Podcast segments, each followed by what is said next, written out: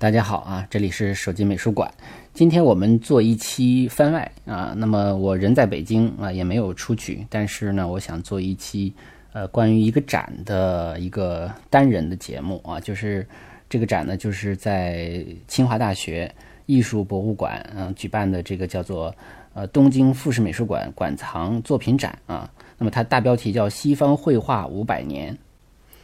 这个标题很大啊，因为它等于是从时间轴上跨越了有五百年的时间。那这个作品呢，都是来自于东京富士美术馆的啊。我们都知道，这个东京呢有一个国立西洋美术馆，收藏了很多西方的艺术作品啊。但是这个东京富士美术馆也是收藏了这么多啊。其实，呃，因为这个馆我没有去过，我也是很惊讶的。呃，而且我觉得为什么要讲呢？呃，主要原因就是觉得，呃，这里边名家非常多啊。那么大多数的，呃，超过一半的呃画家我都讲过。我自己啊也没有太精确的算了一下，就是在这个呃六十个作品里，大概有将近小一半的画家啊或者作品，因为它里边有有的画家是有好几幅画的。那么有啊二十八位画家啊，我是讲过的。啊，包括你看五十五位大师的这个呃艺呃艺术史的那个微课里边啊，二十八位大师，所以你看这都超过了五十五位的一半了啊，所以我我我突然间觉得这是一个小美术史的感觉啊，所以这个展本身是值得一看的，而且实际情况也是如此啊，就是它这个展呢非常的火爆。那么每到周六周日的时候要排大队啊，现在周六晚上还要开夜场啊，所以呢看的人很多。那大家如果要想去看的话呢，有可能的话尽可能的这个躲开高峰啊，就在周二到周五这个时间去看比较合适啊。我看过一次了啊，就是虽然看的次数只有一次，但是嗯，因为我做了一些这个拍照记录嘛，所以我觉得我可以跟大家分享一下这个展的一个观后感。所以呢，今天就聊聊这个展啊，但是我不算讲解啊，因为我不会每个画或者每个画家都会细讲的，我就举觉得，我觉得哪些东西值得细说，我就多说说啊，哪个哪些东西我觉得可能不太值得说的话，我可能就略过了。呃，然后我也可以给大家介绍一点小小的攻略。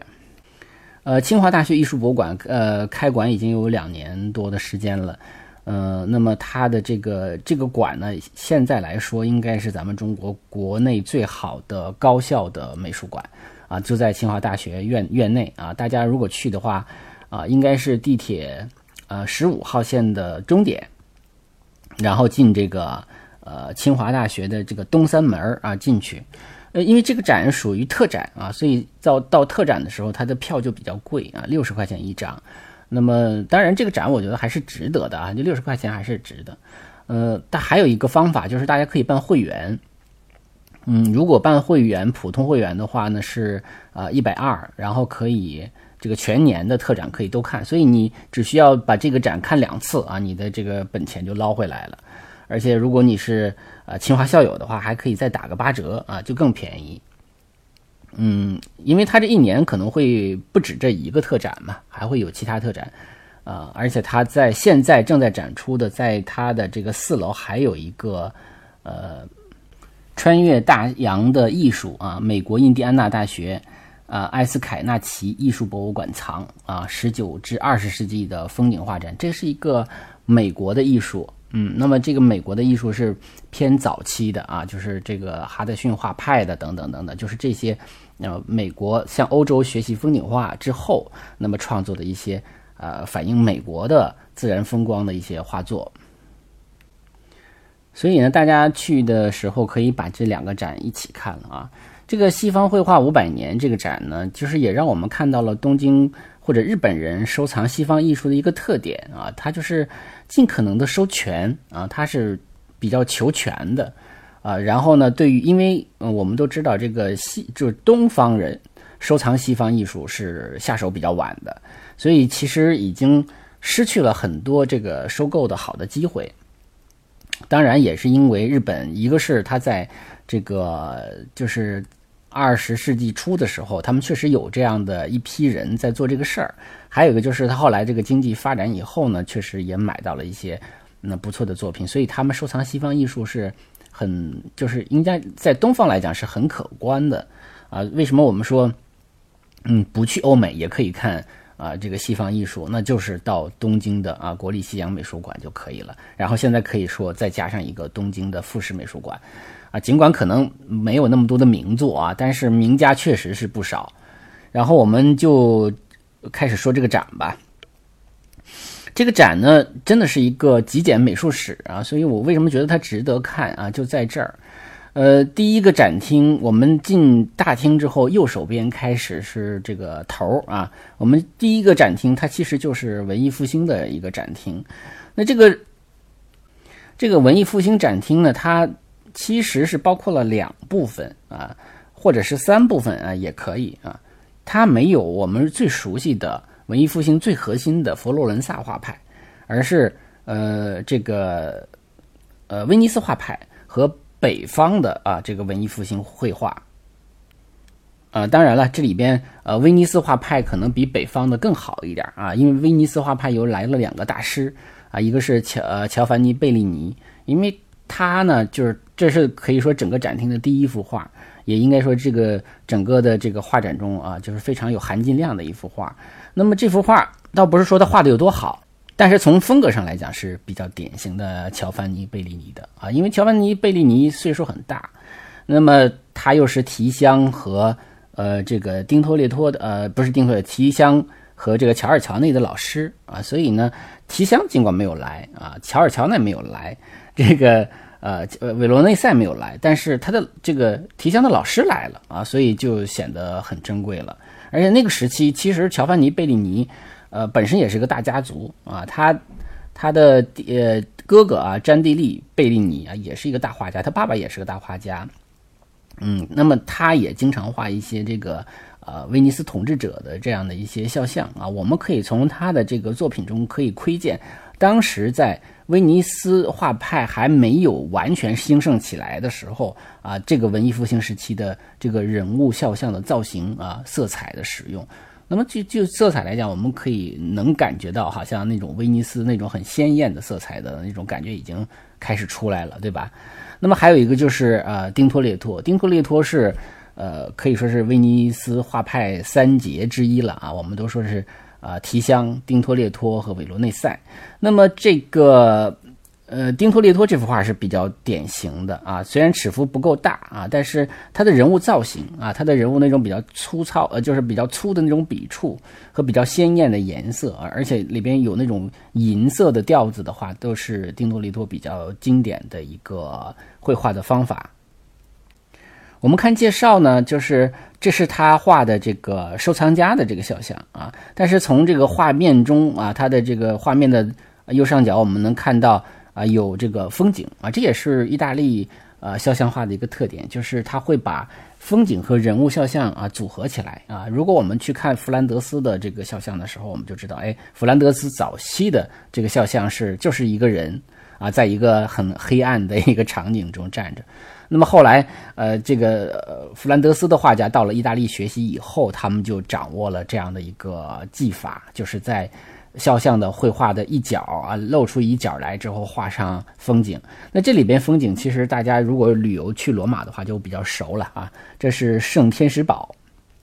嗯，圣天使堡前面有个圣天使桥啊，所以这个包括大家看那个电影《罗马假日》的时候啊，有一个。啊，好像那个那个，嗯，奥黛丽·赫本演那个角色哈，和格里格里派克他们演的那个，在这个圣天使桥下边。啊，跟那个船呃闹起来的那个场景就发生在这儿啊，我闲扯一下啊。然后这里还画了一个什么金色的时钟啊，还有画了一个大卫的雕塑啊，这个都是实际上这些风景啊、雕塑啊，这还都是比较意大利的对于肖像画的一些处理啊。那么这个里这这幅画还是比较典型的。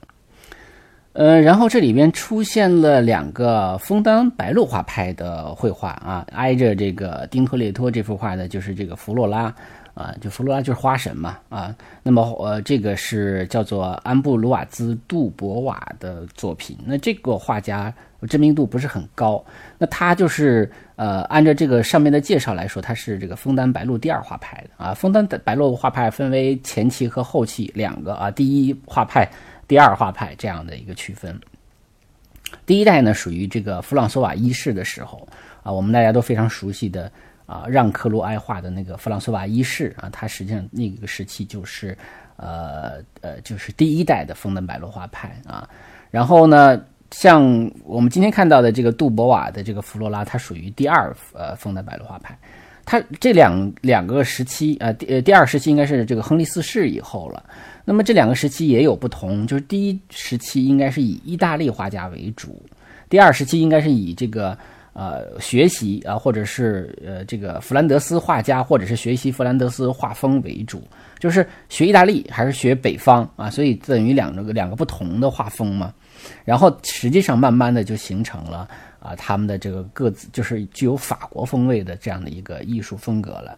呃，这个杜博瓦画的这个呢，他是。呃，虽然它属于这个枫丹白露画派啊，但是从它的绘画风格上来说呢，呃，这个我们认为它是属于矫饰主义的。矫饰属于矫饰主义，属于这个文艺复兴后期的啊，就是强调这个绘画的装饰性啊，不完全追求那种空间的透视法的准确，是吧？啊，不完全追求解剖学的准确了啊，就是要让它好看啊。有的是人会画的比较长啊，皮肤会画的比较亮、比较白，对吧？就是他追求这样的一种很美的效果了啊。就所以这幅画呢，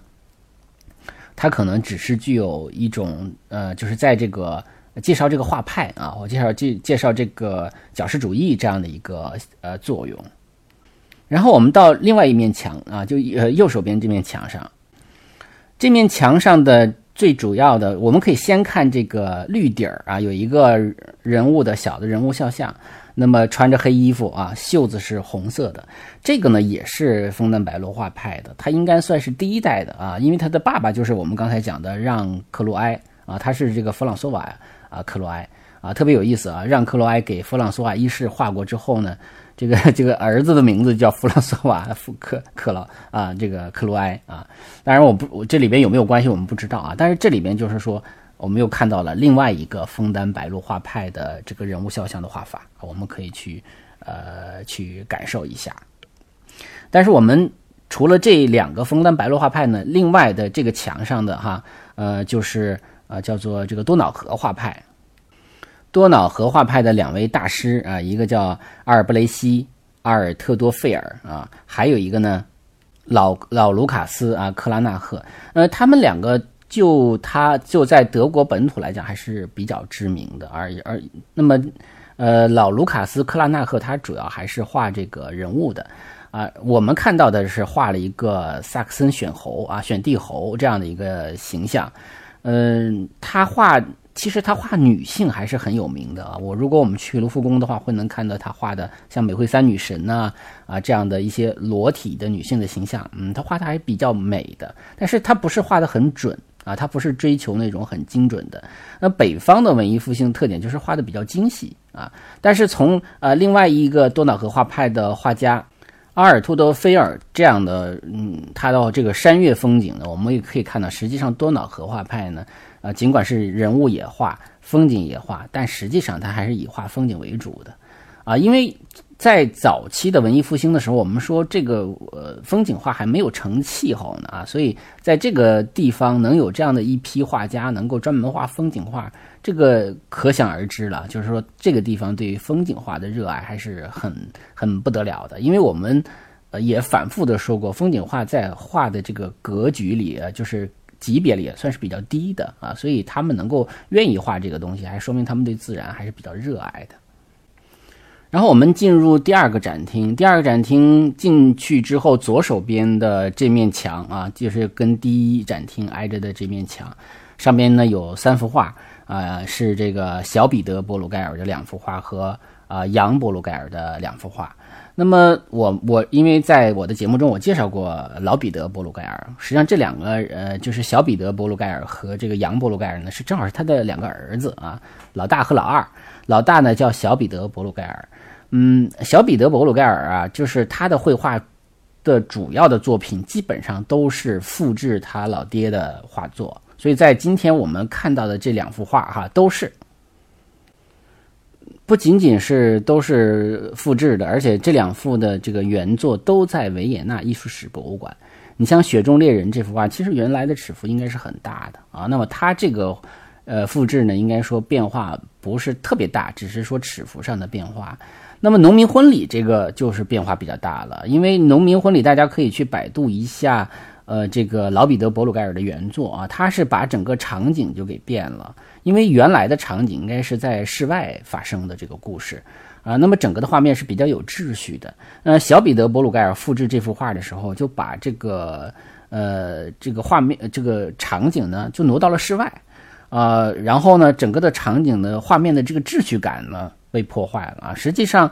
嗯，他这两个儿子都没有跟他学画，因为他死的时候呢，他的这个呃二儿子才一岁多啊，那么大儿子也不过就四岁多的这么一个年纪，就是实际上都很小，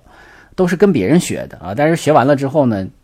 因为老爹有这样的本事，有这么多的作品，那就复制呗，对吧？你们想要我就给你画一个啊。所以呢，他有的时候也会根据雇主的需要啊，你比如说。有的画呢，可能老彼得·伯鲁盖尔画的时候呢，画的比较偏冷色，但是雇主喜欢暖色，那我就给你改成暖色的。你像这个农民婚礼啊，他也复制了很多好好几幅啊，好像是五幅吧，这样的一个数量。那么也是有的，我就按照原来的啊，都给画成室内；有的呢，我就给改成室外。我估计也是跟这个定定件的人啊有关系，就是人家说我喜欢这个是在室外。啊，或者说我们这边的婚礼都是在室外办的，所以你给我画成室外，他就改啊。那么这样的一种作品呢，你感觉他的艺术其实就不是很高了。所以，呃，如果他两个儿子相比的话呢，那小彼得·伯鲁盖尔的这个水平其实是不高。杨·布鲁盖尔实际上也有，就是呃。他是有老杨伯鲁盖尔和小杨伯鲁盖尔啊，小杨伯鲁盖尔这也就是杨伯鲁盖尔的儿子啊。那么我们今天说的当然是这个老的杨伯鲁盖尔，实际上就是老彼得伯鲁莱伯鲁盖尔的啊小儿子。那么他的这个作品还是蛮典型的啊。其实他的作品就是这个弟弟的这个作品，比那个哥哥的那两幅作品更值得看。呃，因为他是有创造性的，而且这个呃。老杨伯鲁盖尔呢，就杨伯鲁盖尔，他本身是创造了一个呃自己的风格，他是很擅长画风景的啊，也很擅长画静物画。也有他有个画，他有一个外号叫丝绒波鲁盖尔，就是他画的那种静物画和风景画会有一种丝绒般的美感。所以这幅画实际上是这个更值得去仔细的去欣赏啊，欣赏他的用色，欣赏他的画风，因为他的那个远处会有一种非常。漂亮的那种蓝色，很透的那种蓝色啊，然后呢，它的这个画面，它风景画中的人物都是小小的，即便是有的时候有那种故事性和主题性，它也都把它画得很小，所以它是以这个风景见长的。而且这个老杨波鲁盖尔呢，跟啊鲁本斯都是好相当于好朋友啊，也是一个合作的关系，所以也他们也经常，比如说一幅画上，你来画静物，你来画风景，我来画人物啊，可以这样的。就是取长补短啊，这样的一个合作啊，在这个，所以，呃，就艺术水准上来讲啊，老杨布鲁盖尔水平更高。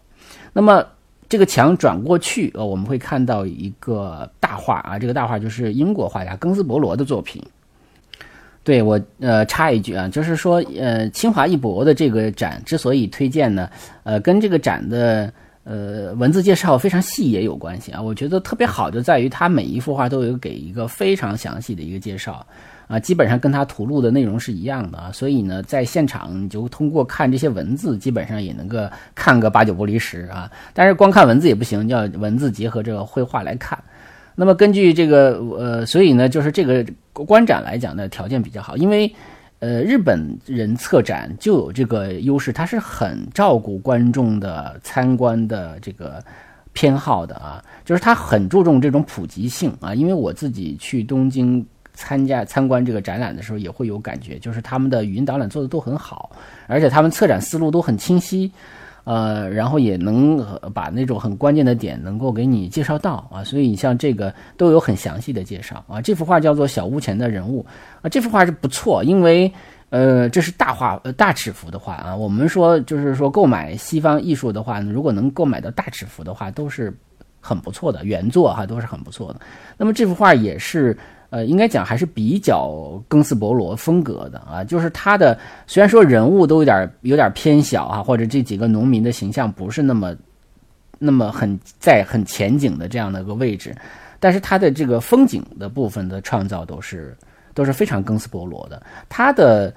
嗯树啊，它的那个远景中的那种笔触啊，有一种羽毛般的感觉啊，大家可以去找找这种感觉啊。其实我在这个五十五位大师的这个呃呃五十五位艺术大师的这个微课里边哈，那么我也提到过这个，就是它会有一种啊像羽毛般的感觉，而且它经常是人的笔触和风景都融合在一起了。那么这里头当然还没有把人物这么处理了，但是我们可以看到它的那种质感。而且我们也能够感受到，其实庚斯波罗是非常喜欢画风景画的，啊，他我我曾经介绍过他画的蓝衣少年是吧，在这个呃洛杉矶的亨廷顿图书馆，呃非常非常好，他画那个那个是我特别喜欢的一个肖像画，但是实际上他更热爱的是风景画啊，他画肖像画有的时候是为了挣钱啊，是为了呃或者是为了练习，或者是为了挣钱。但是画风景画是他喜欢的，他可能是非常热爱自然的，他用色也是非常漂亮的啊，有笔触又是非常独特的啊，所以呃是很容易识别的一个画家。啊那么它属于呃洛可可时代啊。我们一提到洛可可时代的话呢，嗯，就是法国的啊。我们说这个法国洛可可，其实在同样在这个时期，英国同一时代的啊，也有像呃这个庚斯伯罗啊，像。呃，意大利也有像提埃波罗，都是属于洛洛可可时代。那现在我们再回到进入展厅二展厅的这个入口的地方，向右侧的那个墙走啊，就能看到法国的几位洛可可大师了啊。首先看到的应该是弗拉戈纳尔的一幅画，这幅画我觉得还是很推荐的，因为这幅画非常的。呃，非常不错啊！尽管它不是说我们常见到的，就是弗拉戈纳尔画的比较没有节操的那种主题，对吧？我们说画的那种小黄画，是吧？我讲过秋千，呃，他在就是画一个人在秋千下边啊，去偷窥这个女孩的裙底春光，是吧？这个他那个是比较不堪的一个主题了。但是这幅画是画一个比较美满幸福的一个家庭的场景。那么他尽管他这个主题其实是。呃，这个是卢梭的一个一个思想啊，他在艺术上的一个呈现，就是卢梭倡导了家庭与亲情啊，社会与道德的这样的一个理念啊。实际上，他这个是是一个很有节操的三观特别正的这么一个主题，但他同时呢，他又保持了这种洛可可的比较。唯美的啊，比较圆熟的这种笔触是吧？比较唯美的呃人物的造型啊，比较鲜艳的用色啊，这种比较规范、比较古典的这种构图是吧？所以在而且他在这个画中呢，还有一些类似于这种宗教画的感觉。尽管他画的是一个普通的家庭，但是我们突然间有一种看到圣家庭的感觉，对吧？就是看到宗教画的感觉啊，这个。女主人，我们感觉她穿的蓝色和红色的衣服很像圣母穿的衣服，是吧？然后抱着孩子，你感觉像圣母与圣子。呃，而且呢，它这里头还有特别有意思，就是呃，他应该讲孩子的父亲是吧？从窗口探进来啊，也还牵了一头驴。哎，我们都知道圣家庭中，呃，场景中是有驴的出现的啊，所以它实际上又是有点宗教的意涵，又是有点这个哲学的意涵。啊，同时又不是他非常常见的一个主题，就是我们说那种，呃，可能本身弗拉戈纳尔未必是真的愿意画那些比较比较低端的那种主题啊，也许他可能更向往画这种幸福的家庭，因为弗拉戈纳尔本身家庭就是很幸福的，所以这个画是很值得推荐的啊。那么在他旁边，呃，就是鲁本斯的画了啊。鲁本斯这画呢，看起来就是特别特别有意思啊，因为。呃，大家如果去这个，因为卢浮宫，呃，那个鲁本斯的画我刚刚讲过一幅啊，实际上还有，呃，在这个，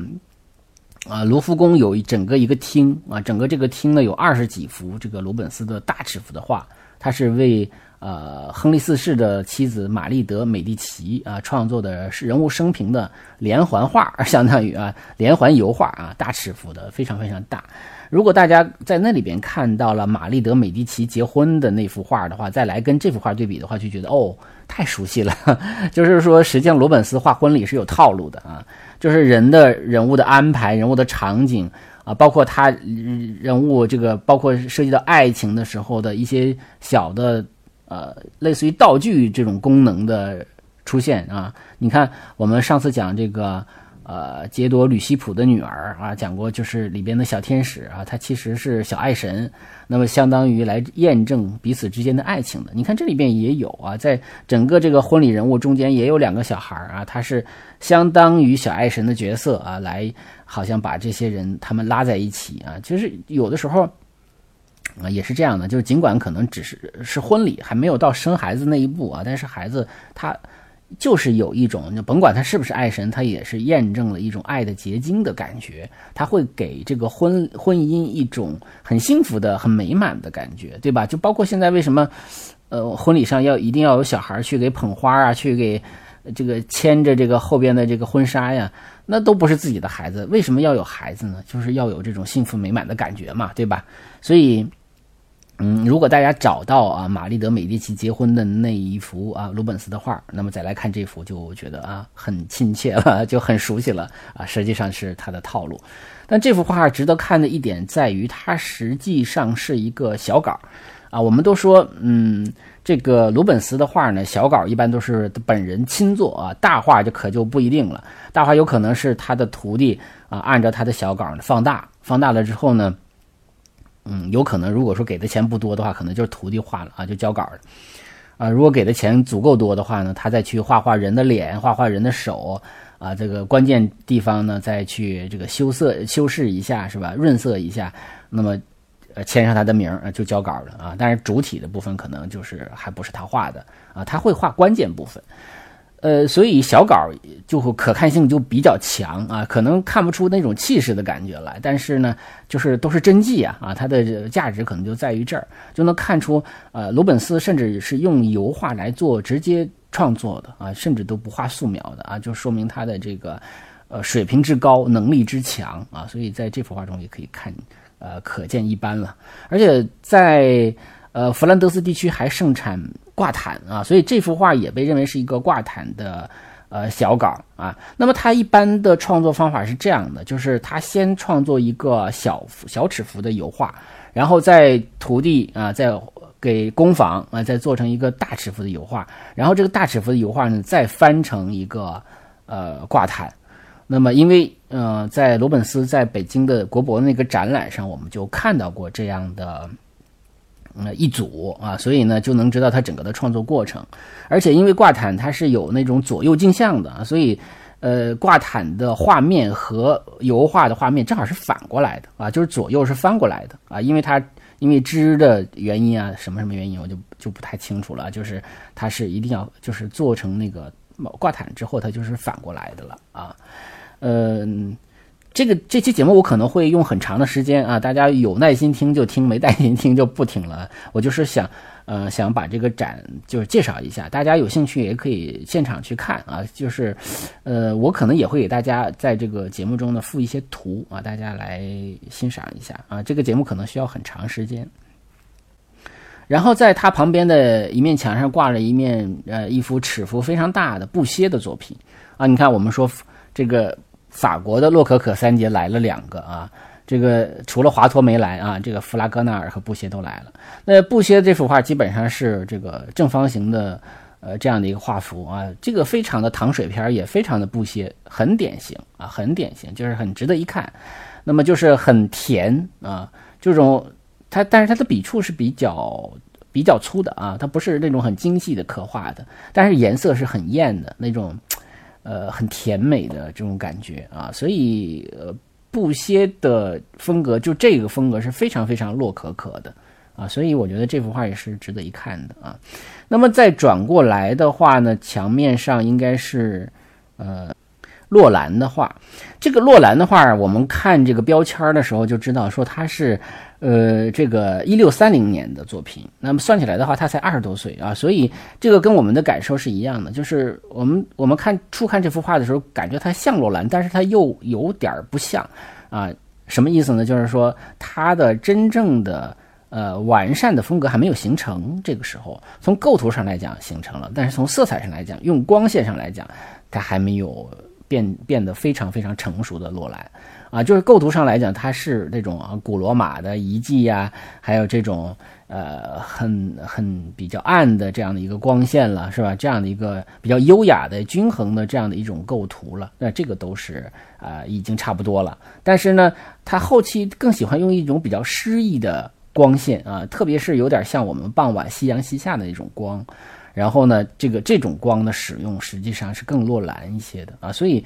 这个，所以我们有的时候哎看这个作品的时候，也能够猜到大概它是它的早期还是晚期，是吧？这个有时候还是呃有这样的效果的。然后在它旁边有一个看起来很像普桑的画啊，实际上不是，呃，这个上面的介绍是传啊，这个叫叙厄尔的作品啊，但是说这个人有可能是学习普桑的啊。那么，因为他也不是普桑的啊，所以而且这个作作者是谁也不太清楚，我们就不细说了。然后旁边这个哈尔斯的这个作品啊，呃，是要很值得一看的啊，因为它非常的典型。呃，我们都知道这个荷兰啊，黄金时代的大画家伦勃朗哈，是吧？这个同时还有一个大的肖像画家，就是哈尔斯。呃，哈尔斯的绘画风格跟伦勃朗还。真的是很不大一样的啊！这个哈尔斯经常画的人就是那种脸红脖子粗的，是吧？笔笔道都很直的啊，就是这种。然后画的那个人都像喝醉了酒的农民一样啊，就这种感觉。呃，有有是有一种傻乎乎的那种那种很真实的感觉啊。那么他画的这个人虽然是一个看着穿着应该是一个有点贵族啊或者有点身份的人啊，但是他的人人的面部还是那种很粗犷的那种造型，所以他画的非常的接地气。所以哈尔斯的人物的肖像呢是非常有特点的。那么他是有一种很真实的、很可触的那种感觉啊，很像是啊你在现实生活中能够遇到的那种啊，不是很。很精细的那种，很很呃很细腻的那种人啊，就非常的真实。所以这幅画，因为它尺幅又比较大啊，画面又比较典型啊，所以我觉得这幅画是值得一看的。然后旁边是这个拉托尔的这个作品，呃，这个作品呢，我第一反应是存疑啊，我第一反应说这是拉托尔的作品吗？啊，不是说这个画不像是拉托尔，而是说，嗯。因为我记得我在不是在意大利，就是在呃美国的某一个呃美术馆看过这幅画啊。那么显然那个美术馆不是日本的收藏，当然也有一种可能就是复制的啊。还有一个说法，包括呃呃标签上也说啊，有可能是他儿子啊，这个叫做艾铁内德拉托尔跟他共同绘制的。所以呢，这幅画有可能是就是有几幅啊，就是。嗯，不是一幅画，所以呢，这幅画究竟是不是拉图尔的原作啊？我们说存疑啊，但是可能不是他的话，就是他的徒弟，就是他的孩子啊复制的啊，有可能。这幅画其实非常精彩，因为这个我们我在手机美术馆的第一集中就讲了一个拉图尔的作品啊，叫呃木匠圣约瑟，实际上就是他的这个烛光画法。这里边呢，他没有用这个蜡烛啊。我记得我还说了，我说有一个画是一个小孩儿，呃，拿着一个红火炭，对吧？这个就是拿着一个红火炭，这么一吹，那个红火炭哗，就就突然间就亮了，对吧？那个这个亮光一下子就照亮他这个脸，这个其实是非常精彩的。就是他首先来讲，他擅长画烛光画，但他又觉得老画烛光画没意思，我能不能用其他的光源？啊，这时候他想到了一个办法，就是抽烟，是吧？那么为了点烟，我用了一个火炭，然后这个火炭又不是明火，但是那个火炭一旦你给足了氧气的话，它会突然间一亮啊，所以这个，嗯，很能反映拉图尔的这个绘画的风格啊，这个是非常精彩的一幅小画。然后旁边这个夏尔丹的这幅画也是很不错。夏尔丹属于洛可呃洛可可时期的画家，但是他不是洛可可的画风，他属于写实主义的这种画风，所以他是一个异类啊。因为那个时期流行的是布歇，是弗拉戈纳尔画的小黄画，那么这个时期他却画普通人，画日常生活是吧？画这种那种灰色调子下边的这个室内的生活，尤其画家庭生活，画家庭主妇，画这个家庭教师是吧？这个像我们看到的就是一个绘画课，画学生在。呃，学这个画素描，画石膏像的素描啊。那么当然这幅画也是他等于他画了两遍，这是应该是第二遍的呃双联画中的一幅画啊。根据这个文字介绍，我们能够看出来。但是这幅画本身是比较典型的那种夏尔丹的作品，就是他画的比较日常啊。那么这个场景呢，嗯，我们还可以看到，就是里面有很多的静物啊，包括有柜子，有这个石膏像啊，有那像火盆一样的东西。是吧？还有玻璃一样的器皿，所以这个都是夏尔丹的特点，就是他非常擅长画静物画。他就是靠画静物画进的啊法兰西艺术学院。他如果不是这个原因的话，他还进不了这个学院派啊。那么他进去了以后，呃，他开才开始画人物画、画风俗画。但是他比较好的就是他始终坚持自己的这个艺术方向，他并没有向这个市场啊或者像呃这个比较流行的一种趋势。呃，怎么说低头吧啊，呃，还是坚定了自己的这种艺术观。所以呢，第呃第二个展厅呢，我们说博鲁盖尔那部分呢，它实际上是呃有一部分属于这个文艺复兴的部分，也有部分属于呃这个巴洛克的部分。那么第二展厅其实主要就是呃巴洛克时期啊，巴洛克时期包括古典主义的法国的古典主义的是吧？啊，普桑、洛兰、拉图尔。那么也包括像鲁本斯这样的典型的巴洛克画家，然后还有像呃这个洛可可时期的啊布歇啊弗拉戈纳尔啊英国的这个呃呃这个更斯伯罗啊是吧？还有像呃这个同一时期但是不是那么洛可可的夏尔丹，那就比较全啊。所以为什么说这个展还是很值得一看，就在于它真的很全啊。第三个展厅呢，其实就是到了古典主义，呃就是新古典主义和浪漫主义时期了。就是这两个部分，其实它正好是两面墙，呃，不是叫四面墙，四面墙中有两面墙是新古典主义的，啊，有两有这个有两面墙是呃浪漫主义的。那么其中一个比较大的就是这个安格尔的这个朱庇特与推提斯。那么这幅画实际上原作啊来过呃国家博物馆啊，就是一八年年初的这个学院派的这个展览是吧？已经来过了，呃，大尺幅的，呃，很。很很很宏伟，很宏伟。那么这幅是它的相当于小稿啊，但是我们觉得这个也挺有意思的，就是因为呃，因为不同的策展人和不同的来源啊，让这样的一幅画的大就是原作和小稿分别来到中国，在同一个年度，也是一个挺有意思的安排。因为呃，东京富士美术馆它的收藏可能啊，尽管是比较全，但是没那么多。比如安格尔的话，可能。就这么一幅或者两幅啊，所以他选来选去，可能也只能这么选了啊，所以我是这么想的啊，所以呃，这幅画呢，因为之前学院派来过嘛啊，它就是一个男性和女性的这样一个对比，然后是这种均衡古典的构图是吧？呃，这种很很清晰的啊，这种笔触是吧？很光滑的表面，这都是新古典主义的特点啊。那么这个画就不细说了。然后新古典主义这边墙上呢，还有一些就是呃大卫的作品，呃实际上不是大卫的作品，而是大卫的工作室的作品。呃，其中这个拿破仑啊，越过圣伯纳隘口，这个我们都讲过了啊，在那个大卫那三期节目中都已经讲过了。呃，这个画呢，它的署名是大卫工作室。呃，我记得我在那个节目中介绍过，说这幅画实际上有五个复制品。那现在看来也不止五个了啊。那么因为那个五个可能都署名大卫，这个干脆就大卫工作室了。所以这个时期是是这个就说明什么？说明这个就完全跟大卫本人就没有着过笔了啊。那他因为他署名就是工作室了，对吧？所以呃，那么署名工作室的可能还有更多啊。就是呃，那么因为他的最早的那版应该在那个马尔呃马尔梅松城堡啊，在在那儿收藏。然后像维也纳也都有啊，德国好像也都有啊，我就具体我不记得了，但是我在那期节目中已经介绍过了。呃，还有就是，嗯，像拿破仑给约瑟芬加冕礼的这个单独的、呃独立的这样的一个小小尺幅的这个呃拿破仑的像，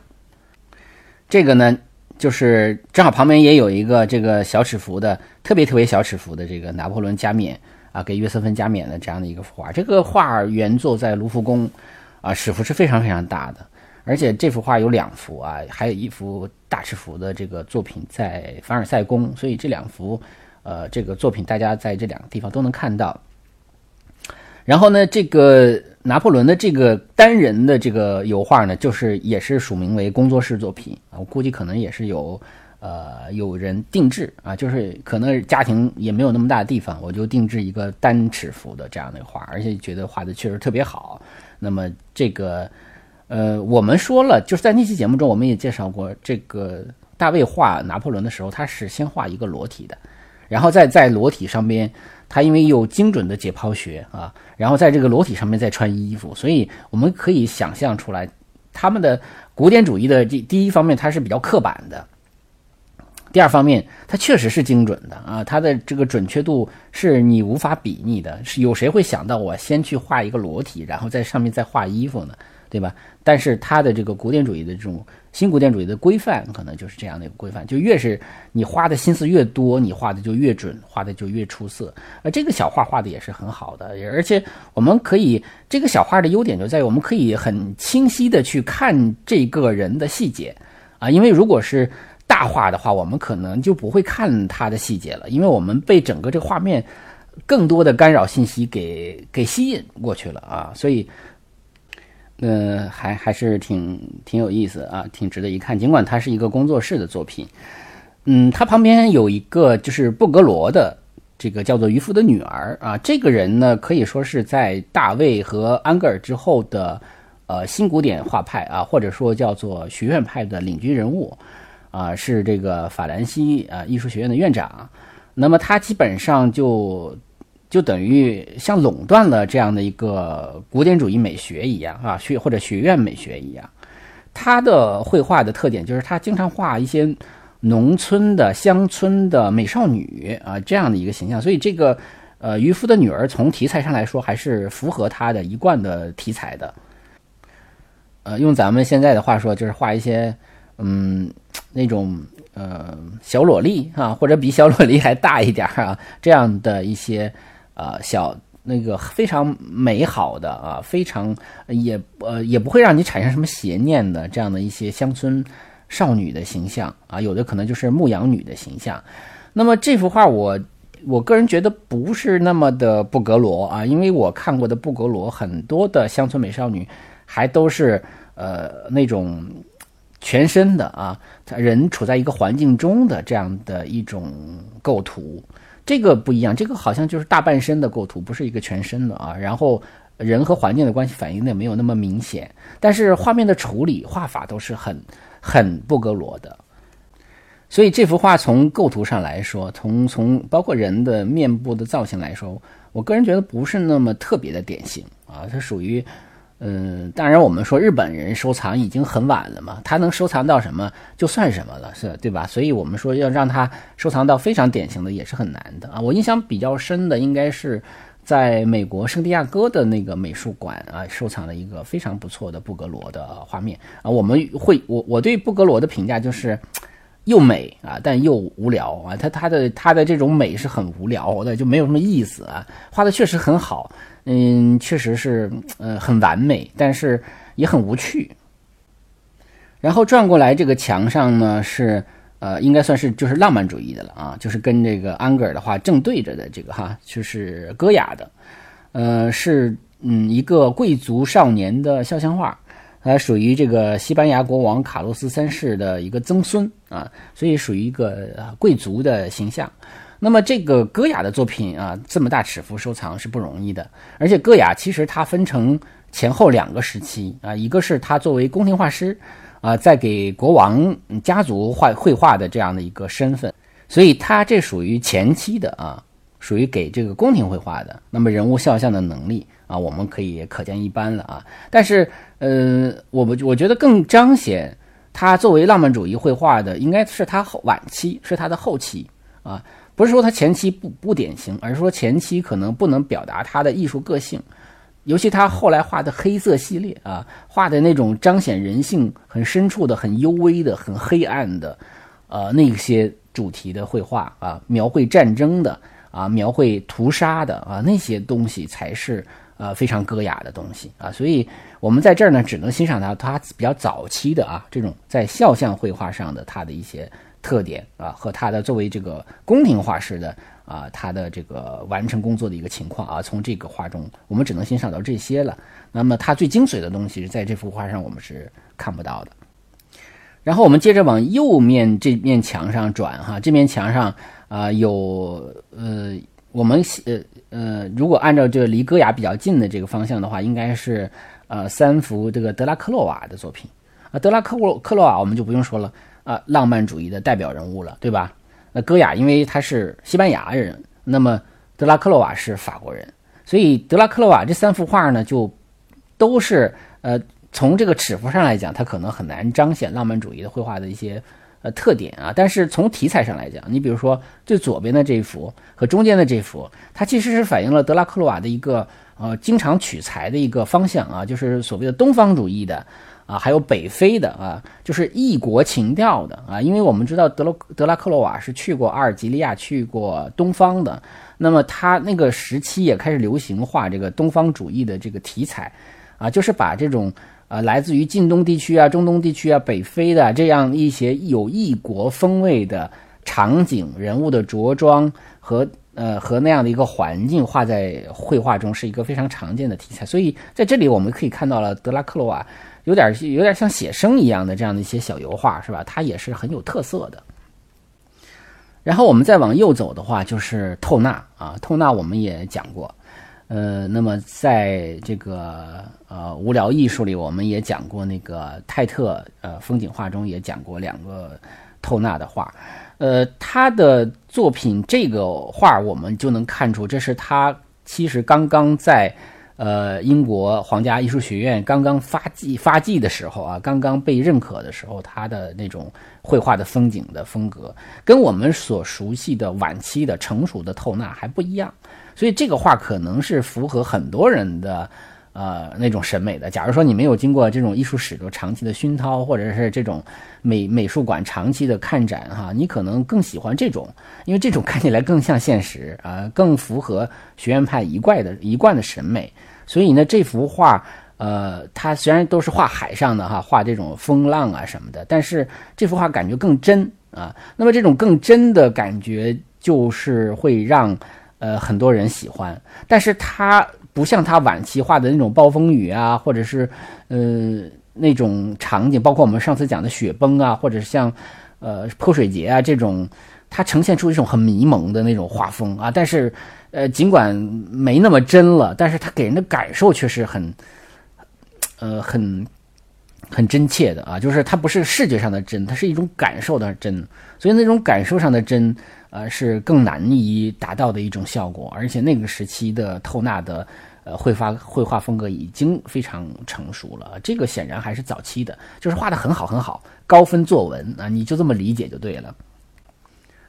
然后旁边是吉里科的作品，吉里科我们也讲过啊，那么他这幅画也是挺有意思的，就是他的题材上呢是非常吉里科的，因为吉里科特别喜欢画马。是吧？我那个在那期节目里头我也讲过，啊，就是这个梅梅杜萨之筏啊。那他嗯，除了画这种啊大尺幅的啊，画带有社会事件的这样的题材的话，那他画另外两个题材啊，一个是疯人院里的疯人啊，就是这种呃疯子啊，精神病人；还有一个就是画这个马啊，画这个运动中的马啊，或者画跟军人啊在一起的马啊，这个就是在。这个向敌人进攻的第一帝国将军就是人和马的一个结合啊，非常非常的得了得这个吉里科啊，非常的符合他的个性。而且我们也知道说吉里科最后，因为他自己也喜欢骑马嘛，他就是从马上摔下来的啊，最后也是死在了这个爱好上啊。所以这幅画也也是也挺有挺有意思的，就是说他跟这个画家还是呃相关度很高的一个题材。然后我们到下一个第四展厅。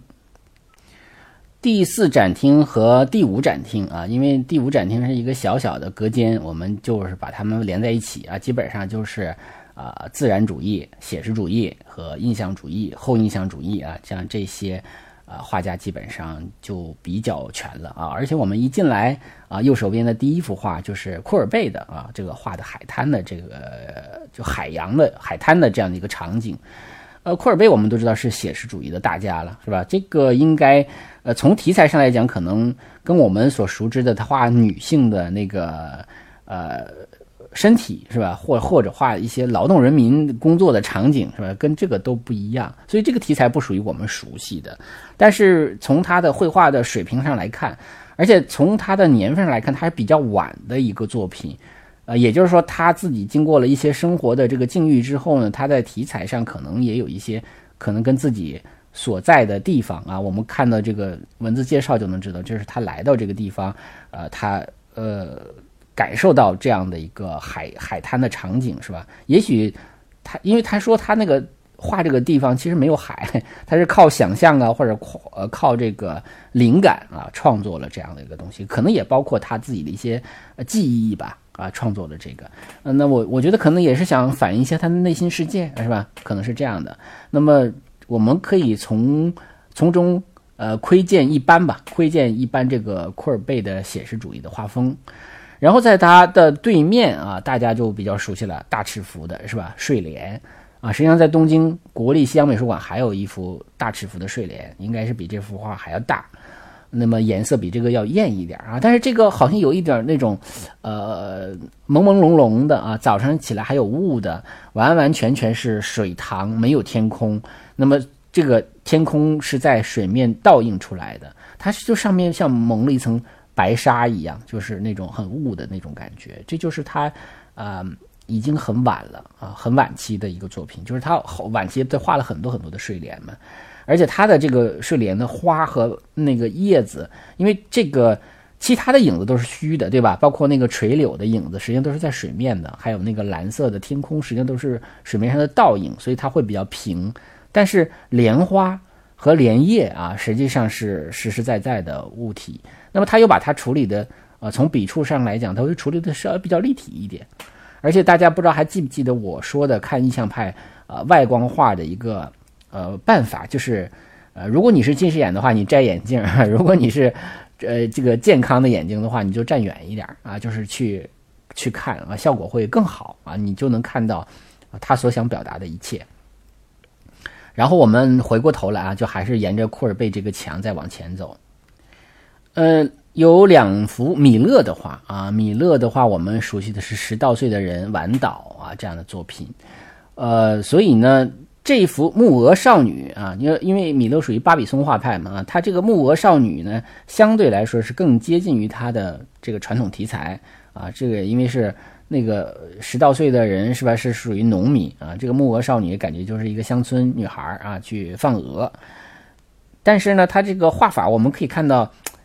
和我们感受到呃十到岁的人所呈现出的那种沉重感又又不大一样啊。所以这幅画给人感受还是挺。挺奇怪的啊，而且它的这个，呃，这些动物啊，这些鹅们啊，画的还是很很棒的，和水的这个波纹的这个处理，包括整个画面的色彩的处理，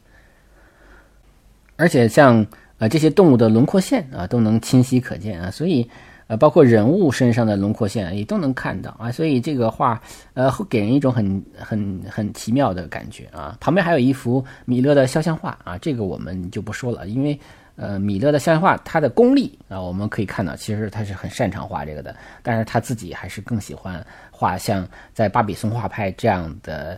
这个农村的场景中去画那样的乡村生活啊，画那个那种勤勤恳恳的，但是生活又很艰难的农村农民的形象。呃，旁边还有一个巴比松画派的画呃，这个叫杜比尼啊，这个画让我想到了那个。呃，巡回展览画派哈，嗯，然后旁边是应该还有这个科罗啊，科罗这幅画实际上还是比较典型的啊。我们虽然说科罗作为巴比松画派的一一员，他可能更擅长画那种带有雾状的银灰色调子的啊，那种像梦一样的呃风景啊。尽管他是一个写写实主义或者叫自然主义的绘画，但实际上他他的绘画的风景中经常会有一种。呃，那种想象中的，或者说记忆中的美景啊，或者说那种感受的美景、理想化的风景，那么他也很擅长画人物。那么这个画我们看到的，实际上是他画的一个人物。呃，他画的人物的感觉就是这种呃呃脸部的光线和那种明暗对比就比较清晰，然后背景呃有点模糊啊，但是笔笔触背景的笔触都是那种比较动的笔触啊，所以科罗的人物有很多人是很喜欢的，因为他会有一种诗意啊，会有一种象征性，会有一种诗意美，会有一种情绪在里面，然后所以很多人就是喜欢科罗，就是喜欢他的画中所。所呈现出来的那种情绪啊，就这种这种感，就是纯感觉的东西啊。那么我们我觉得就是它能传递出来，我们大多数人也能也能够感受到啊。然后我们再转过来就是马奈了，呃，马奈的这个作品呢，呃，他画的时间是一八八零年啊。他你看他一八八三年去世，这也就是他比较晚期的作品了。马奈我们说他是印象派之父啊，但是他从来没有参加过印象派的画展。啊，实际上他早期的绘画风格也并不印象派，啊，所以我记得我们讲莫奈的时候，我们说过一句话啊，像绕口令啊，大家可以回味一下，就是莫奈以学马奈开始，马奈以学莫奈结束。也就是说，莫奈因为莫奈比他小字辈嘛，莫奈一开始是学马奈的啊，是学他这种画风的，但是后来他发展出了自己的这种印象派的画法。但是马奈呢，早期啊，他是这种沙龙式的啊，或者说学院派的这种画法。但是慢慢慢慢慢的啊，随着印象派的影响越来越大，随着莫奈他们越来越成功，他也觉得哦，原来这样的更好啊。所以实际上他晚期就开始学莫奈了啊。我们说学莫奈，可能不一定是学他一个人啊，可能就是开始学印象派的这种画法了。所以我们看这个漫步这幅画的时候，我们会发现，其实他就。比较印象派了啊，原则上来讲，他不应该印象派啊，因为他其实应该更沙龙才对。但是，呃，在这幅画中呢，他可能这个黑色的使用还是比较印象派的啊，衣服的这种黑色大大面积的色块还是比较这个学院的那种画法。但是我们看背景，他画的这个树啊。啊，包括面部的这种很很不太模糊，就是比较模糊、不太清晰呀。包括背景中的这种草树啊、光线呢，啊，这个就比较印象派了啊。所以我们可以看到，说马奈的晚期实际上是在向印象派转变的过程中的啊。我们说他是印象派之父，是因为他领导了印象派的这些画家，但他本身他的画风其实一开始并不是印象派的啊。他到了晚期才开始往这方面转，嗯，虽然没有完全转吧。因为按照莫奈的说法，这世间是不存在黑色的，但是在马奈的画上还是有大量的黑色存在的。再转过来啊，这个人你看他放在这，我们说这策展人也挺有意思的啊，安排了一个画家叫做莫里索，是吧？莫里索这个露台上，呃，莫里索是这个跟呃马奈关系非常好的啊，而且呢就是。好到最后就成了他的弟媳，就是这么一个关系。那早期实际上他是呃也是学画画，然后呃他早期的老师实际上是科罗啊，他是科罗的，所以我们说科罗为什么也影响了后期的像印象派的画家啊，就是包括实际上他的学生莫里索也曾经是这个跟他学习的嘛啊。那么后来莫里索成了印象派的画家，那么因为莫里索。呃，在卢浮宫在写生的时候遇到了马奈，认识了马奈，然后他本来一开始是要成为一个很棒的学院派的画家，因为他是跟科罗学的嘛。但后来认识了马奈，然后又认识了这个印象派的这些小兄弟们，那么他就成为他们中的一员了。他的画风就变成了印象派的画家了。但是他的主要的绘画的风格就是呃，绘画的题材就是女性啊，就是实际上在。呃，印象派里有两个画家，一个是莫里索，一个是卡萨特，他们都是女画家，所以他们也都爱画女性，爱画女人，啊，爱画家庭，爱画亲子关系。尤其卡萨特啊，基本上最擅长画就是亲子关系啊，妈妈带着女儿，妈妈带着女儿啊，基本上是带着女儿啊，很少带着儿子。呃，旁边还有一个希斯莱的画，人希斯莱是印象派画家之一了啊，尽管影响力可能不如。雷诺阿呀，不如呃莫奈呀，他们大啊，但是呢，他的这个绘画呢还是很典型的。这幅画很典型的印象派的画，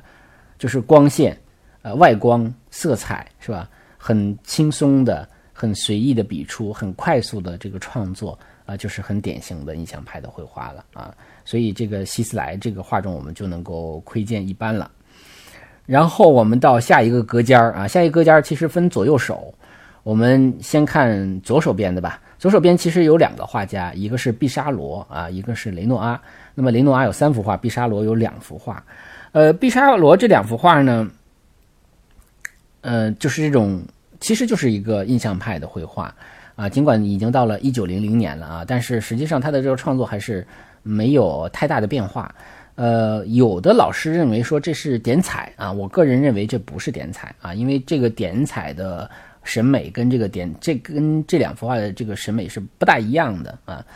呃，而且呢，就是点彩，它会有一种很古追求一种古典的秩序。那显然这个没有，它是追求的，呃，虽然就是说笔触很小啊，笔触像点子啊，而且毕沙罗确实也画点彩，但是这两幅画并不是。呃，那么呃，因为因为呃点彩它主要是用色点来分离色颜色，就是说呃一个一个混起来的颜色，它是要通过纯色的色点点完了之后，让你在视网膜中给它。混成啊，你想要的那种颜色啊，要远远的看，是吧？而且的画面整个的构图应该是有一种古典的秩序的。但是这两幅显然不是啊，它是室外光，而且它的它并不追求这种色点啊分离的这样的一个效果。然后我们看这三幅啊女性啊，就是雷诺阿画的。呃，雷诺阿这三幅画呢，都是呃他的晚期的作品。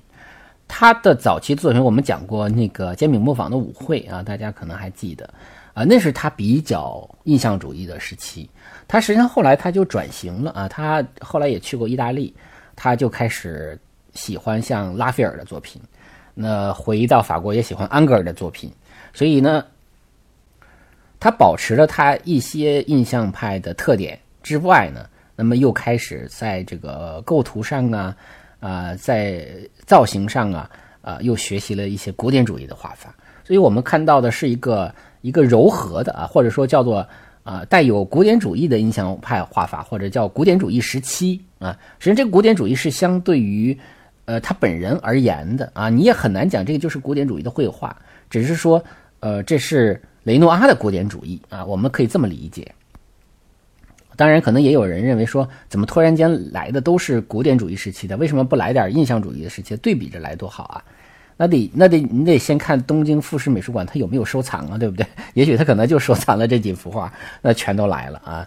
那么可能很巧，他就是把这一时期的他收藏的比较多。但是我们可以看到，他很典型的他的这个。他个人的啊，古典主义时期的特点就是它这个造型是比较古典的，但是它的用色啊，尤其是它的色彩还是印象主义的，它的笔触还是印象主义的，但是它的笔触没有那么碎了啊，就秩序感有了。因为我们都知道，这个印象主义的绘画，它的笔触是通常都是没有什么秩序感的啊，但是在这三幅画中，你都能感到非常那种有秩序感的笔触啊，而且它的用色也是很漂亮的。这个用色可能那种真正的古典主义画家是画不出来的啊，而且人物的造型这种很浑圆的，这个又比较古典了，它就可以追溯到像提香、像鲁本斯，对吧？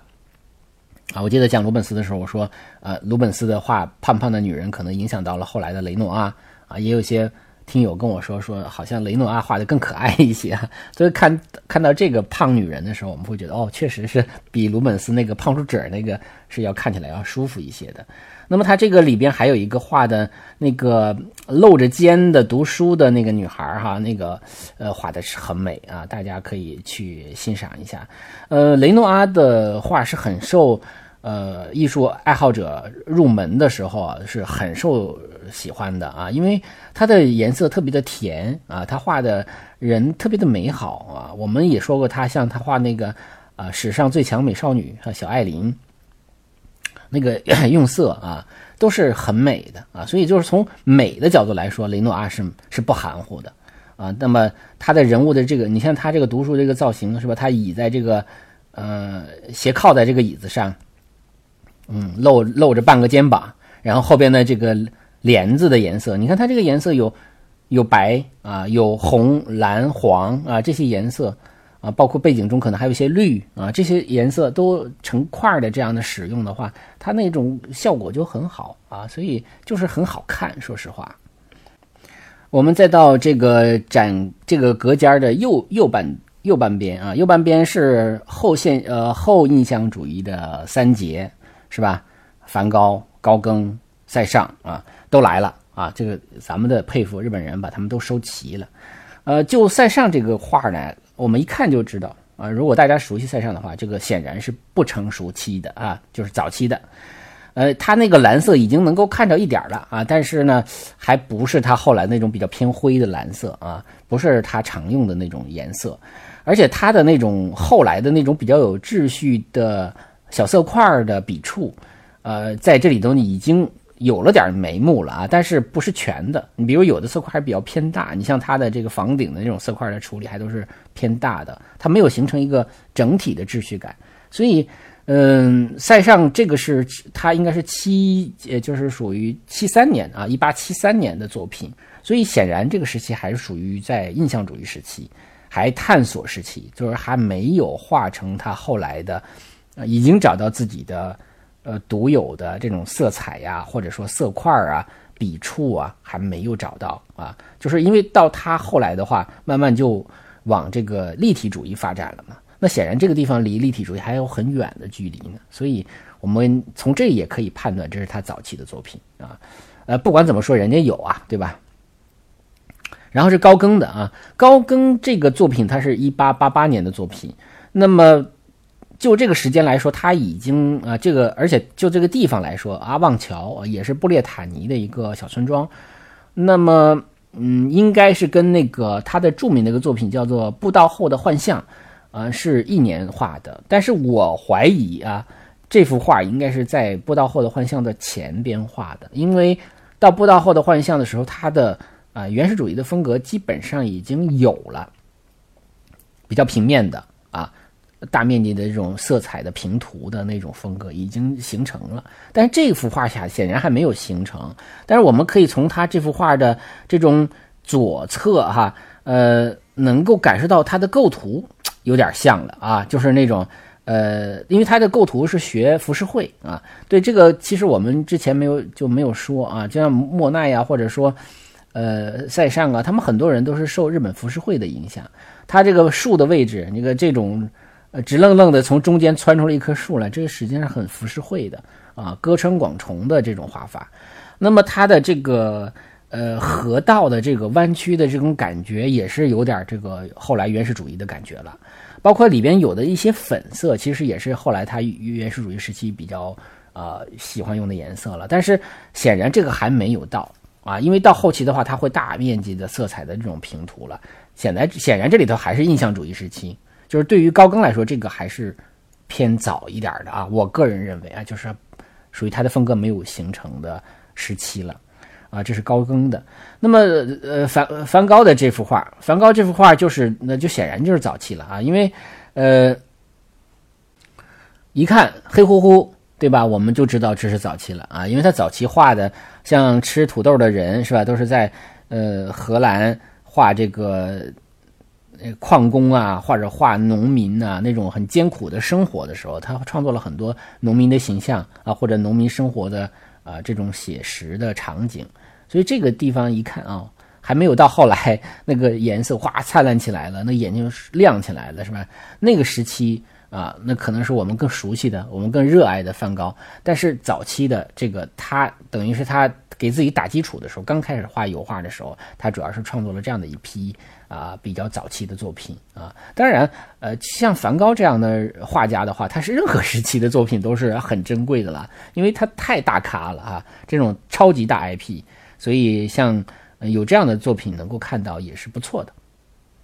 然后我们进入最后一个展厅啊，这个最后一个展厅就是比较偏现代的了啊。我们进入展厅，向右手拐啊，这面墙开始也一个一个的看哈。那么我们首先看到的就是莫兰迪的这个作品啊。莫兰迪其实今年突然间被很多人知道啊，就是因为啊前段时间那个电视剧《延禧攻略》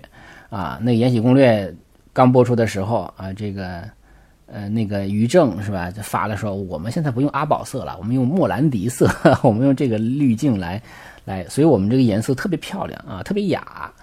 呃，所以大家就知道莫兰迪色了，是吧？实际上，莫兰迪色就是来自于这个莫兰迪这个画家，就是他在颜色中他不追求那个颜色的纯度，他在颜色中加了一些灰啊，所以这种灰让这个颜色色彩来看起来就不那么夺目啊，就很显得很雅致。实际上，这个莫兰迪呃这个画呢，他经常画的就是这个静物画啊，他其实就是经常画的就是一些瓶瓶罐罐啊，画来画去的。那么这些画来画去的。呃，最终的目的就是去寻找一些不同形体的关系和不同色彩之间搭配的这样的一个关系。它实际上不是为了画静物了啊，就是有的时候，呃，画风景画到最最极致的时候，也不是为了画风景了啊，画几画人物也不是为了画人物了，它实际上就是研究这种色彩与色彩的关系，形体与形体的关系了啊。所以这幅画呢。呃，这个大家如果说对莫兰迪这个名儿特别熟的话，就可以看到这个作品了。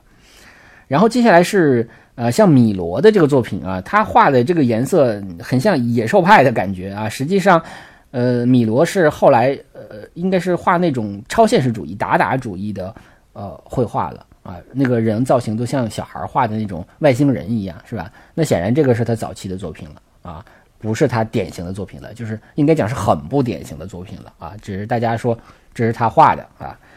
呃，另外像这个，嗯，弗拉曼克的啊，这个看起来非常非常像塞尚的成熟期的作品了，是吧？他等于他早期实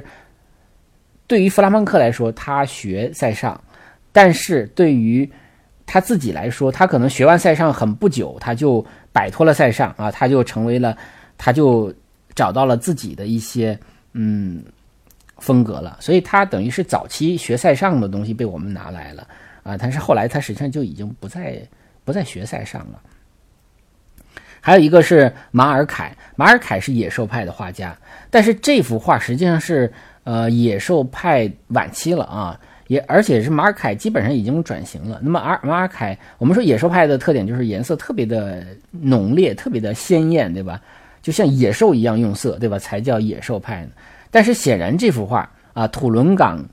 呃，这个景色啊，是吧？不是野兽派的用色。所以他这幅画，尽管这个画家是野兽派的画家，但实际上到了野兽派晚期的时候，他早就转型了。所以这幅画实际上一一颜色，你看明显的加了很多的灰度，对吧？那么就不那么夺目了，不那么浓烈了啊。所以这个实际上每个画家呢，因为在他的一生中，他的转型也很多。如果我们简单归类的话，他属于哪个哪个派哪个派？但实际上他的变化都会很多的啊。就是呃，一种画画到老的画家其实也不是很多的啊，有的那种变来变去的更多了。那接下来介绍的玛格丽特，这个就我最熟悉了，是吧？这个我的头像就来自于玛格丽特啊，手机美术馆的头像啊，这个人面前放一个苹果，这个就是他的一个变种。啊，是他晚晚期画的一个啊，就是他画了很多人面前，比如一个鸽子挡住了，或者一个什么东西，这个一个苹果挡住了，或者一个什么东西挡住了，或者就没脸啊，就是一个一个帽子是吧？这个就是没有帽子，就是一个苹果啊，就像这个苹果就变成人头一样。那这个玛格丽特是超现实主义画家，他的一个意象就是这样，他就是用一个非常。写实非常具象的一个你生活中见到的东西，去创造了一个你根本不可能见到的一个场景和一个形象啊！所以像这个西装、礼帽、苹果、鸽子啊，都是他非常常见的一个道具。所以他会把这个东西、这个东西玩来玩去、玩来玩去啊！所以这是。呃，这个，但是这幅画，我个人感觉就是看着不是那么太舒服啊，因为虽然是红绿是互补色，但是这个看起来太浓烈了啊，看起来不如，嗯，像我这个头像啊，人之子这幅画感觉清爽一点，是吧？但是这也是他的一个实践嘛，他的一个呃有点实验性质的一个作品。然后旁边是莱热，莱热的莱热是立体主义画家啊，我们说立体主义的时候说呃布拉克。说毕加索，啊，然后就来热，呃，在这里呢，其实要给大家要纠正一个概念，就大家想到立体主义的时候，嗯，不要把它跟立体感联系在一起啊。立体主义跟立体感其实是半毛钱关系都没有，就是你别在上面去找立体感啊。立体主义只是说我要用平面去呈现立体，就是我把所有的不同侧面的东西摆在一个平面上，它反倒是比较平面化的啊。那么莱热的立体主义是比较特别的啊。我们如果说分的话，一般说叫做啊叫分析立体主义，或者叫综合呃，还有一个叫综合立体主义啊，这个毕加索都玩过了。然后呢，莱热属于叫做机械立体主义啊，也也可能也叫工业立体主义吧。不管怎么说，就是它反映的是机械时代、工业时代的一个特点，就是说我要在用这个平面，就是色块哈，它这个色块其实我可能就是呈现出了一种工业时代的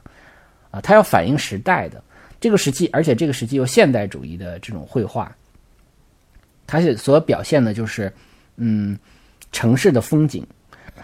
但是它用非常抽象的色块来表现啊，你比如说一个长色块上面有几个点，你可以理解为几个小窗子，也可以理解为那些霓虹灯的字，对吧？而且这个场这个画面中，我们也可能看到比较具象的两个人的形象。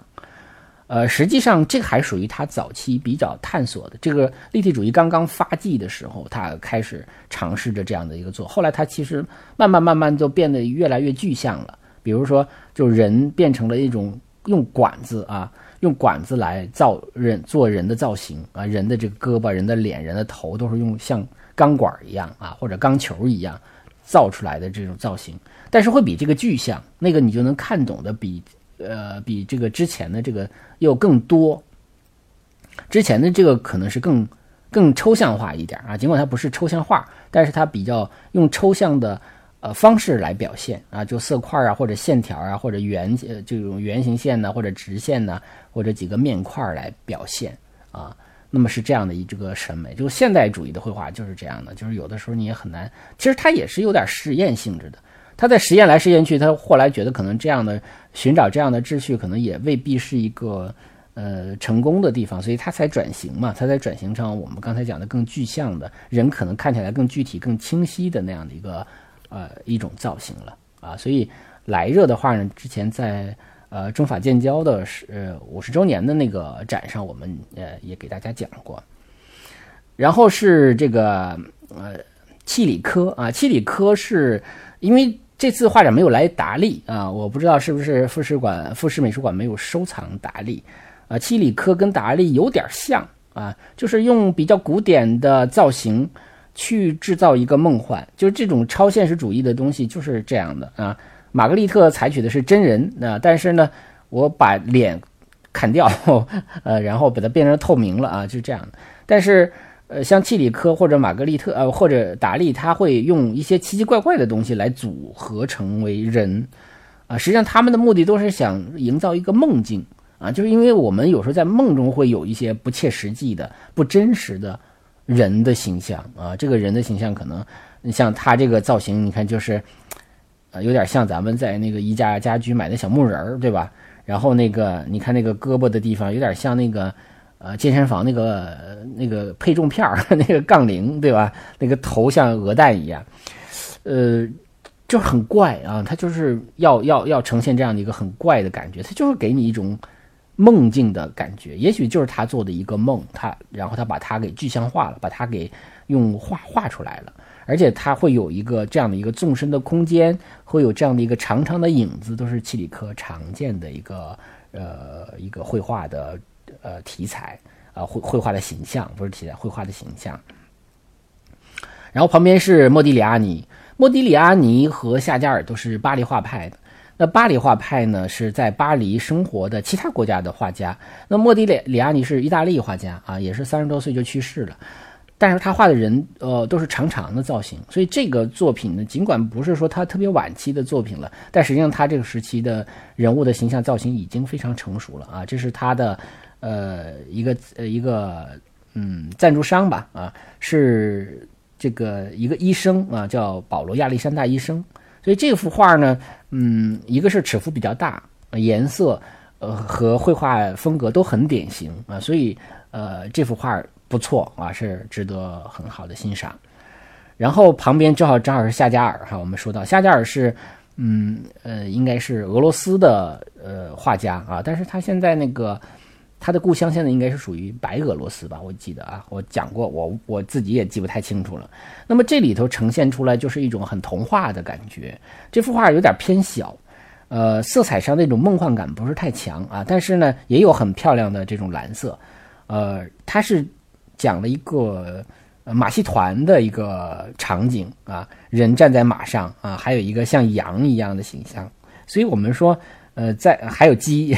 羊和鸡好像是，嗯，这个夏加尔的画中最常见的几种动物之一了，是吧？之二了啊。那么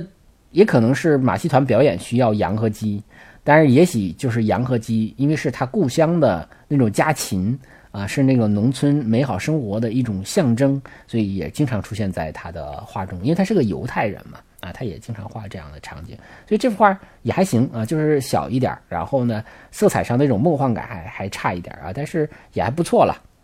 然后是毕加索的鸽子啊，这个这个是就是咱们说毕加索画画怎么这么老实啊？这个是个版画啊，是个呃石版画。嗯，之前国博也展出过一个毕加索的这个版画展，呃，那么。这个呢，是他就我们最了解的，就是在一一九五零年的时候，他画了一个啊，其实一个相当于速写画的一个鸽子，非常有名的啊一个速写。但是这个是在之前啊，他就呃印刷了这个海报啊，这个是石版画的海报，所以他很巧妙的利用了石版画的这种版画的特点。啊，让这种鸽子本身那个羽毛啊，会有一种很真实的质感啊，所以这也是毕加索的另一面啊，就是我们除了看到它那个造型上非常诡异、非常孩子气、非常有想象力的一面之之外，我们还能看到他在呃巧妙的利用石板技术，很真实的还原了一个很呃真切的呃这个和平鸽的一个造型啊，那么这幅画还是挺有意思的。然后安迪沃霍啊有三幅画啊，那么安迪沃霍是波普主义啊，波普艺术，波普艺术呢，嗯，就到了这个嗯，现在的说法叫什么后现代了吧？啊，就是他会把呃你想象不到的东西变成艺术啊，你比如说像这个呃这个罐头对吧？这个叫坎贝尔的汤罐头，我记得好像我们那时候都翻译成什么金宝什么汤罐头啊。这个呃罐头实际上是一个产品的商标，他把商标呢变成了绘画的题材，把一个大量复制的东西啊，用半复制半手绘的方式把它变成了一件艺术品，它就要反映一个商业时代的一种艺术观，所以它有很多的观念的成分在啊，它不可能不完全是一个技术的东西了啊，就是说。可能我画你们根本想不到的东西，我画你最常见到、最有想不到的东西。这个东西本来是印的，但是不，我偏要把它画出来。它要表达一种艺术观，所以安迪沃霍是波普艺术，就是想呈现在一个大众商业时代我们所面对的这种呃这种艺术品的一种新的想象啊，所以他把它创造出来了，包括这里边。这个女人的这个肖像哈，还有一个运动员的这个肖像啊，就是多层复制的啊，这种丝网印刷的这种方式是用半手绘、半丝网印刷的这种方式啊，新技术与啊人工的这样的一个呃一起来做的一种方式啊。其实现在更多了啊，因为你像呃呃大卫霍克尼已经开始用 iPad 画画了啊，iPad 已经开始。进行 iPad 绘画的一个展览了，所以随着技术的发展的话，新的材质、新的媒体它就会有出现，啊，就是呃很多艺术家愿意做这样的探索，啊，当然可能还有很多的这种很普通的艺术家、很平庸的艺术家，他他还是在那老老实实的画画啊。